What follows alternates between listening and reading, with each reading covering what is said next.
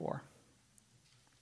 Of David when he changed his behavior before Abimelech so that he drove him out and he went away. I will bless the Lord at all times. His praise shall continually be in my mouth. My soul makes its boast in the Lord. Let the humble hear and be glad. O magnify the Lord with me, and let us exalt his name together. I sought the Lord, and he answered me and delivered me from all my fears. Those who look to him are radiant, and their faces shall never be ashamed. This poor man cried, and the Lord heard him and saved him out of all his troubles. The angel of the Lord encamps around those who fear him and delivers them. Oh, taste and see that the Lord is good. Blessed is the man who takes refuge in him. Oh, fear the Lord, you his saints, for those who fear him have no lack. The young lions suffer want and hunger, but those who seek the Lord lack no good thing. Come, O children, listen to me. I will teach you the fear of the Lord. What man is there who desires life and loves many days, that he may see good? Keep your tongue from evil and your lips from speaking deceit. Turn away from evil and do good. Seek peace and pursue it. The eyes of the Lord are toward the righteous, and his ears toward their cry. The face of the Lord is against those who do evil, to cut off the memory of them from the earth. When the righteous cry for help, the Lord hears and delivers them out of all their troubles. Lord is near to the brokenhearted and saves the crushed in spirit. Many are the afflictions of the righteous, but the Lord delivers him out of them all. He keeps all his bones, not one of them is broken. Affliction will slay the wicked, and those who hate the righteous will be condemned. The Lord redeems the life of his servants. None of those who take refuge in him will be condemned. As far we read in God's holy word. What if I asked you, as sort of a classroom, and you're my students, to have a, a little assignment right now? In class project, write a song of thanks your own personal song of thanks. Take a sheet of paper, take a pen right now, and I, I, would go quiet, and I'd give you four minutes to complete this process of a song of thanks. You write your own song of thanks. That's what we're studying. Psalm 34 is a song of thanks. Are you in a good frame of mind to write one today? This year, all of a sudden, Thanksgiving's upon us. Uh, around here, we've had weather in the 70s and suddenly dropped. It feels like we lost a month or something. How could it already be Thanksgiving? Here we are. It's Thanksgiving. Can you give thanks? Could you author a song of thanks? Maybe your heart is broken. Maybe your hopes have been dashed. Maybe this month, this fall, this year hasn't gone as you would like. You and I find it easier to thank God in good times when things seem to be going our way. But we find it difficult to thank God when our dreams are crushed and we need help. We need God's help to return thanks to Him when life is hard. And that is the gift of Psalm 34. There's other places, but Psalm 34 is a gift to us to find ways to thank God despite difficulty. Or, as I wrote on the outline, that God gave us four steps to cope with a crisis through Psalm 34. First, let me focus on the title, as I mentioned. The title to the psalm tells us a lot. It places the psalm where David was when he wrote it and the context of his life around it, and it deepens our appreciation for the psalm tremendously. So let me spend a minute bringing you into the story of where David was. We know from the title that it was written soon after David had to say goodbye to his best friend, a man named Jonathan, if you remember the story. And we know that Jonathan's father was trying to kill David, just you know, mentioning that whole factor that takes us through much of 1 Samuel. So we understand that David here was facing loneliness, no friend, no weapons, not even any food. If you go back and read 1 Samuel 21, where this instance happened. So he went to see his pastor just before this instance. Uh, his, um, you know, the chief priest, we could call it pastor, I suppose, to try to relate to it, asking for food. You know, does Deacon Fund have any food for me? I don't have any food right now. The pastor gave him a loaf of bread A special sort of bread's another whole message, but he also gave him a sword, a special sort of sword, Goliath's old sword. And with that sword, David must have been so desperate because he decided to go to the hometown of the giant Goliath, a place named Gath, next. So, with that sword, he goes into that city. And do you think he might be recognized carrying that sword? And here's David then in danger for his life and forced all of a sudden to come up with a creative way to save himself. And so he decided in that moment the best way as he stood before the king of Gath to save himself was to fake being insane in order to escape. So he did that. He let saliva run down his beard, scripture tells us. He made um, meaningless scratches on the door of the palace. The king said, Do I need any more crazy people? Send them away from me. And that's how he got away. And David needed to go into hiding then to a dismal cave before they would figure out wait, this is David. Maybe we should kill him anyway. And where he is in that cave is where he wrote this psalm. Does that help you to appreciate the psalm? He had nothing, not even a friend, not even food. He had nothing. He's on the run, he's in danger. And so, in that context, understanding that, if you're having a rough year, this psalm is for you. It's for all of us. Maybe there's somebody near you that needs some coaching from you we can turn here for great helps. We break it down in four steps. Number one, decide to praise God through the crisis. Verses 1 and 2, God encourages us, through the example of David, to take the first step by making a commitment to keep praising God no matter what. starts with the very first words of the psalm. Now we're past the title into the, the words of the actual song. I will bless the Lord at all times even in the cave of Adullam. David's writing this from that moment. How does he do that? We need to glean some things from David's wisdom and godliness here. He continues by writing, His praise shall continually be in my mouth. In verse 2, my soul makes its boast in the Lord. Wait a minute, you're the mighty David. Not only did you kill Goliath in 1 Samuel 17, but then you came up with this fake insanity thing in chapter 21. You saved the country, you saved yourself. You're something else, David. But he doesn't give himself credit for his skill with a sling, for his cleverness and creativity. David says in verse 2 My soul makes its boast in the Lord. It was the Lord who gave me strength. It was the Lord who taught me with a sling years ago when I was a boy. It's the Lord who gave me in that moment the creativity of faking insanity. It's the Lord. My boast is in the Lord. God takes care of me. Verse 3, he, God encourages us, us still further to follow David's example and encourages us to go public with our decision, to go public with our, our commitment to praise God. In fact, to call others to praise God with us, as David does here, instead of what we ordinarily do. What we ordinarily do is call on others to admit how it stinks to be me. Come on, you, don't you admit it stinks to be me? If I just would tell you, let me tell you, in fact, all of the problems that I'm facing, and you join with me in just how difficult it is to be me.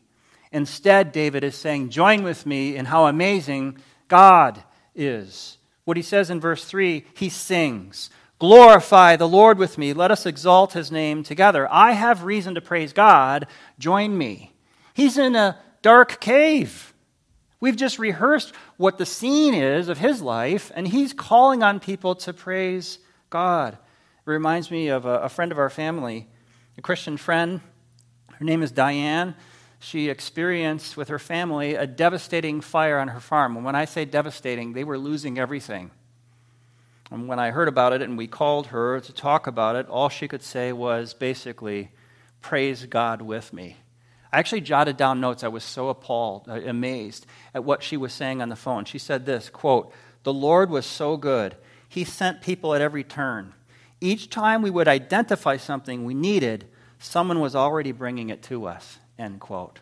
This is all she could say to us. All she could say is instead of inviting us to see her bad situation and all that she lost on her farm through the fire, she's inviting us to see how good her God is. God does this for Christians, God does this for ancient kings. Deciding to praise God throughout the crisis is step one. Step two, learning about God early in the crisis. In verse 4, we see from David how we learn from God about God early in the crisis. Verse 4 I sought the Lord, and he answered me. What we learn is that God answers prayer. But what we also learn is that God doesn't necessarily answer prayer in the way that we asked it. We asked for relief. Oh Lord, Thank you for the grace and mercy and help and friends, but I asked for the whole problem to disappear. It didn't answer that way. The Lord answered me, but look carefully at verse 4. It doesn't say, He delivered me from all my problems. Now, it does say that in other parts of our psalm, grant you, but it's a timing issue. Eventually, He does, right? But right now, right when I want it, right when I need it, when I ask for it, it doesn't say, He delivered me from all my problems in verse 4. Look carefully. It says, God answered me and delivered me from all my fears. Didn't change the circumstances at all. Just taught me to stop fearing, taught me to start trusting, taught me to be thankful instead of scared. And sometimes that's the Lord's answer for us. That's what we're learning early in the crisis. Don't bank on your outcome. Early in the crisis, commit yourself to saying what God's answer is, is the answer that's best for me. We have to learn this to keep on praising a God who can remove our problems and sometimes decides not to remove our problems. Can you worship a God like that? Can you thank a God today who's like that? In 2 Corinthians 12, Paul proved that it happens in the New Testament as well as the Old when he prayed, Lord, take away my thorn. And the Lord's answer was, No, my grace is sufficient for you. Verses 5 through 7 of our Psalm, Psalm 34, God encourages us to learn something else from God, about God, the things that David is now expounding, the difference the Lord makes as we enter a crisis the difference the Lord makes as we enter a crisis. It's in verse 5. Those who look to Him, entering a crisis, looking to God, having trust in Him, what are they like? Those who look to Him are radiant. What? Excuse me? Radiant. Here, the same word is used in Exodus 34 when Moses' face was coming down from the mountain after meeting with God. His face was radiant. And this is the same radiant face of Moses referred to by the apostle Paul in 2 Corinthians 3:18 where Paul takes the radiant face of Moses and compares it to the Christians who are being more like the Lord. It's a transformation of the mindset, the heart on the inside. The picture of the glowing face of Moses, the picture of those who look to God being radiant, is the picture of those who look to the Lord and trust in Him no matter what happens next, remaining radiant. That's the difference the Lord makes. That's what we're learning early on. This God will carry me through this set of problems. I know that. I've relearned that. I've committed to that. 149 years ago this month, it was November 1873, a Chicago businessman sent his wife and three daughters to Europe by ship. The plan was for him to come later and join his family, but his family's ship went down somewhere in the Atlantic. His wife survived the shipwreck and she wired, there was no cell phone text messaging at the time, he, she wired a message to her husband saying this All our daughters have been lost. Only I have been saved. Stop. End of message. The man got on the very next vessel to join his wife in grief in Europe. His name was Mr. Horatio Spafford, a believer who had learned about God's goodness in good times and was suddenly learning more about God in his pain. As his boat neared the place where his daughters had been drowned, the skipper of the ship pointed out to Mr. Spafford the exact place where the previous ship went down. And it was right there.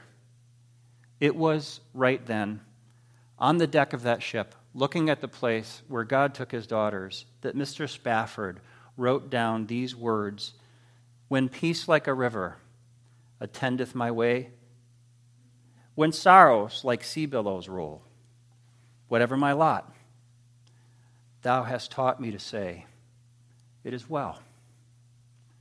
It is well with my soul. And since that time, 149 years ago, this month, our dear brother, Mr. Spafford, through his writing and through his faith, has been calling on us to praise God with him in that classic hymn, It is Well with My Soul. It's the difference the Lord makes in a crisis. Let us exalt his name together, says David. The angel of the Lord encamps around those who fear him, we read. Those who look to him are radiant, not just on the good days, but on the bad days. That's a tall order. I'm going to need more help. We have two more steps. Step three teach others in the middle of the crisis. Verse 8, we get to our title, the title of our whole theme of the thank offering, the title of this sermon Taste and see that the Lord is good. Now, this tasting is more than just a sampling. Oh, I, I, I might sample some of this pie. I might sample some of that cranberry. Just a little bit and see what's happening with it. No, it's far more, it's deeper. This tasting is more than a sampling.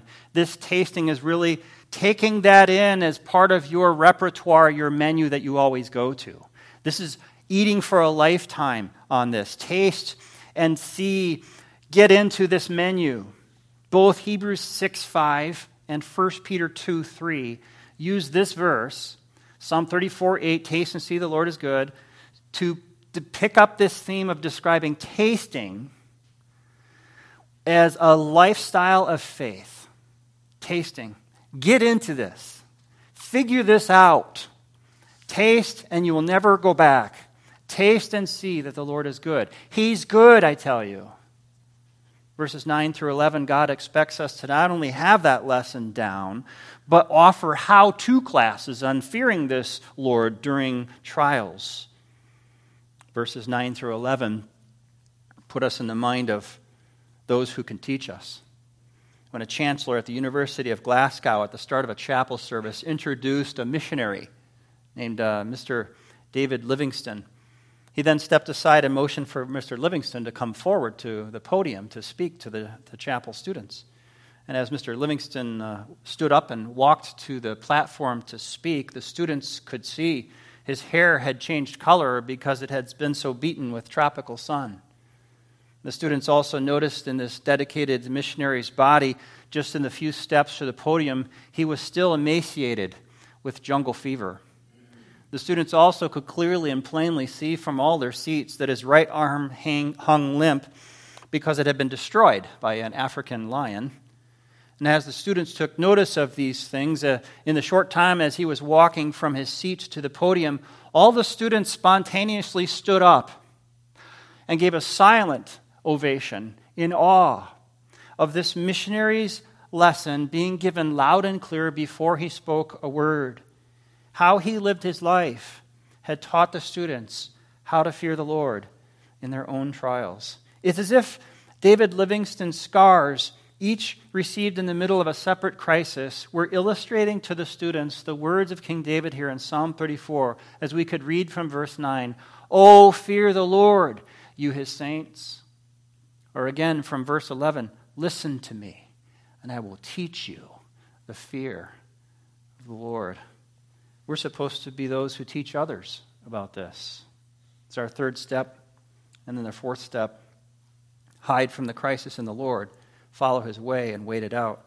instead of hiding from the Lord in a cave, hiding from the Lord in a crisis, we hide from the crisis in the Lord and we follow his way and wait it out.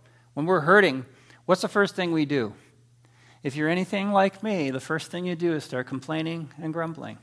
If you're anything like the Old Testament Israelites, if you're anything like those who Paul was writing to in Philippians, if you're anything like me, or all the rest of the human race, you know we struggle with this, complaining and grumbling.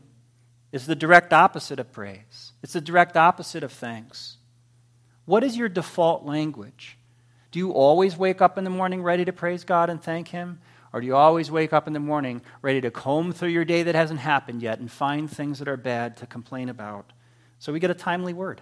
Verse 13 Keep your tongue from evil. Knock it off. No more complaining. This is a word from God. It's a helpful word, it's a command, no doubt, but the equipment is given to us. Complaining is not just bad manners, it's not just bad form, it's evil. Listen to this keep your tongue from evil. Verse 13 goes further. Next, God instructs us to keep our lips from speaking deceit. What does that mean, deceit? It's the lies we tell ourselves. We tell ourselves, we tell those around us, if they'll listen, the lies such as, you know, it's always going to be like this. That's a lie. Well, it's, it stinks to be me. Well, that's a lie if you're a child of God. Well, uh, there's nothing good about this day. Well, that's a lie. Today is the day the Lord has made. Rejoice and be glad in it. And so, what God instructs us in quite a general way is keep your lips from speaking evil. Or speaking deceit, I'm sorry. Keep your tongue from evil, keep your lips from speaking deceit. We deceive ourselves, and soon we'll deceive those around us. Instead of inviting them to worship God with us, instead of inviting them to praise God and thank God with us, they'll be inviting them to believe lies with us about ourselves, about themselves, about the world, about God. And what do we do instead? Verse 14 Turn away from evil and do good. We must seek peace and pursue it not only let our tongues say helpful words, thankful words, but also, such as from 1 Thessalonians 5:18, give thanks in all circumstances, for this is God's will for you in Christ Jesus, not just our mouths. Maybe you figured this out that our heart and our mouth are actually attached, right? So if my mouth is open complaining, my heart is a complaining heart. And if my mouth is open thanking and praising God, then I have a thankful and praising heart. They're attached doing the same thing. Your words tell us what your heart is doing. Not just our words. Keep your tongue from evil, sure, yes. Keep your lips from speaking deceit, oh, yes. But they're tied to the heart, which is where David goes next. Our hearts need to hide in the Lord. Well, how do you do that when things are hard? What David shows us, what God shows us through David in verse 15 and verse 17 is we cry out to God. What about when our hearts have broken within us? That's where the complainings come from. I have a broken heart. God simply reminds us ever so clearly in the beautiful verse 18 of his nearness during the troubles that break our hearts. Listen to verse 18. The Lord is near to the brokenhearted and saves the crushed in spirit. What the Bible does is it tells you God knows your sufferings can be extreme. He doesn't minimize. God's not saying, oh, look at it differently. What he's saying is, I get it. I understand. I see it. In fact, this passage even tells us God sees, God hears. He doesn't take suffering lightly. But what's also true about God is he never loses control of the situation. It's all designed not to draw God close, but to reveal how close He's always been. The Lord is near. It's not that He comes near, it's not that He will draw near. He is near to the brokenhearted. It, it is God's nearness, it is God's closeness that is the key. He's close to us if this is a stinky November, if this is a hard year, if this is a rough season in life, you're not sure you want to do Thanksgiving this year, the nearness of God is your key. It'll turn it all around. While we wait for deliverance, we have a God nearby waiting with us. It's not just, hey, one day we'll all get to heaven, just hang on until we get there. No, that's not the gospel. The gospel is we have that place, but we also have God right here, right with us, near us even in us by his Holy Spirit, as the New Testament tells. Verse 20 the protection of his bones is a prophecy. Have you heard that somewhere? it's a prophecy that points us to the crucifixion of Christ. Not one of his bones was broken. Let me take you to a few verses. John 19 32. The soldiers came and broke the legs of the first and the other who had been crucified with Jesus. But when they came to Jesus and saw that he was already dead, they did not break his legs. And John writes in John 19 36, these things took place that the scripture might be fulfilled. Not one of his bones would be broken. And as you know, three days later, Jesus rose again. It was through this crucifixion, without a single bone being broken, it was through this resurrection same body, same bones, still not broken. That God protected us, death and resurrection. That God grants us a resurrection, and that resurrected Lord by his Spirit to be close to us. The nearness of God leads ultimately to our rescue, but it leads immediately to our help in our heartache, our misery, our sin, and even death. Death is sometimes called for Christians. And the Lord Jesus explained to his disciples when he was talking about these things in Luke 21 16, You will be delivered up even by parents and brothers and relatives and friends, and some of you they will put to death. That was Luke 21 16. You ready for a paradox? Two verses later, verse 18, Luke 21 18, Jesus then says this about people who would um, maybe be put to death by family members for Jesus. Then he says this listen carefully, verse 18, but not a hair of your head will perish. What? You might be put to death by family members for your commitment to Jesus, but not a hair of your head will perish. What? Two verses later, what a paradox. These verses point beyond death, you see. How could we have a Savior who has no bone broken? But they crucified him.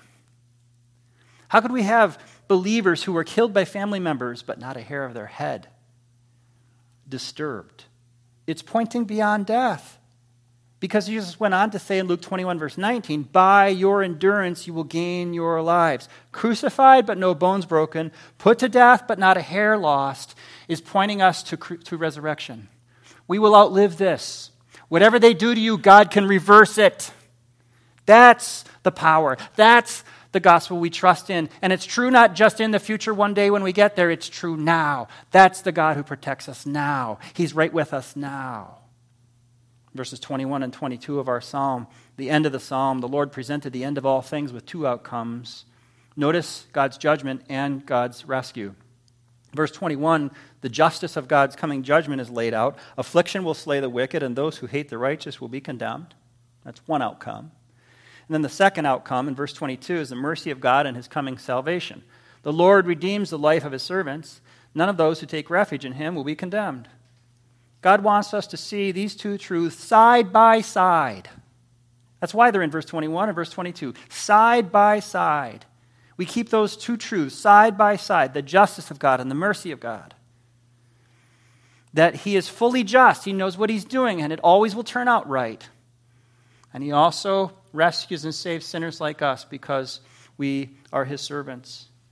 Judgment and mercy, heaven and hell a broken heart that's a thankful heart too.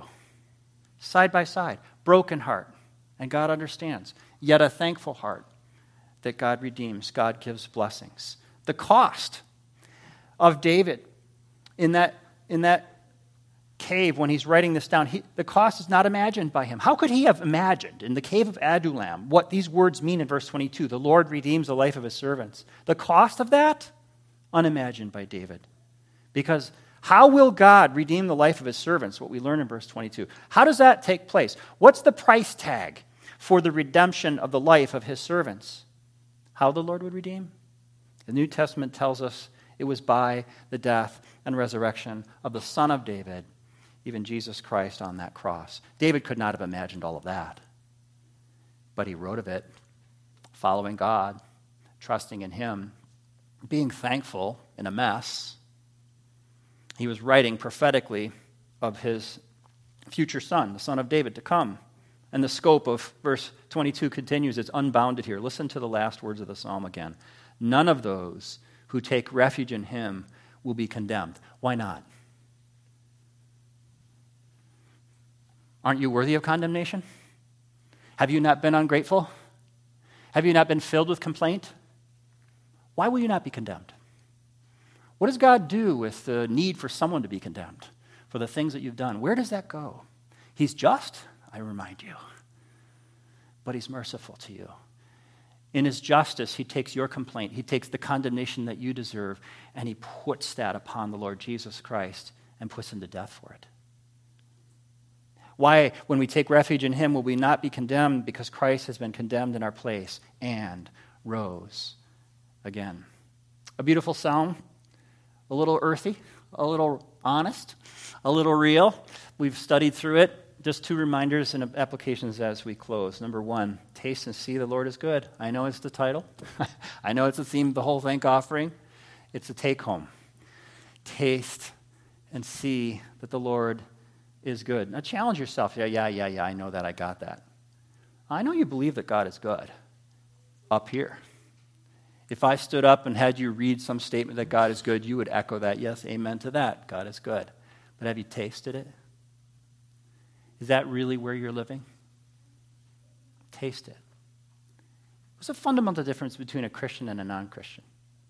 It's not that Christians know that God exists. No, everyone knows that God exists. Romans 1 tells us that, but you know that. They know that. They're lying to themselves and lying to you. They know God exists. So, what's the difference then? The difference between a Christian and a non Christian is that the Christian has tasted that the Lord is good and gives thanks to Him in a mess. And the non Christian can never get there. Taste and see the Lord is good. It's application number one. Our second and last. Remember, whenever your heart is broken, the Lord is near to the brokenhearted. He's near. He's been right there all along. He delights to draw near to people whose hopes have been crushed. Jesus became a brokenhearted person. He lived it. He knows. He knows from first hand experience that no one can take from him. He knows. He cares. He sees. He hears. He came to meet us where we are and pull us out of it all. He died to remove us from our misery, our sin, our complaining, our complaining heart. And he rose again to bring us a new heart and a new song and praise on our lips forever and to be near him face to face one day and forever. Let's pray. Father, help us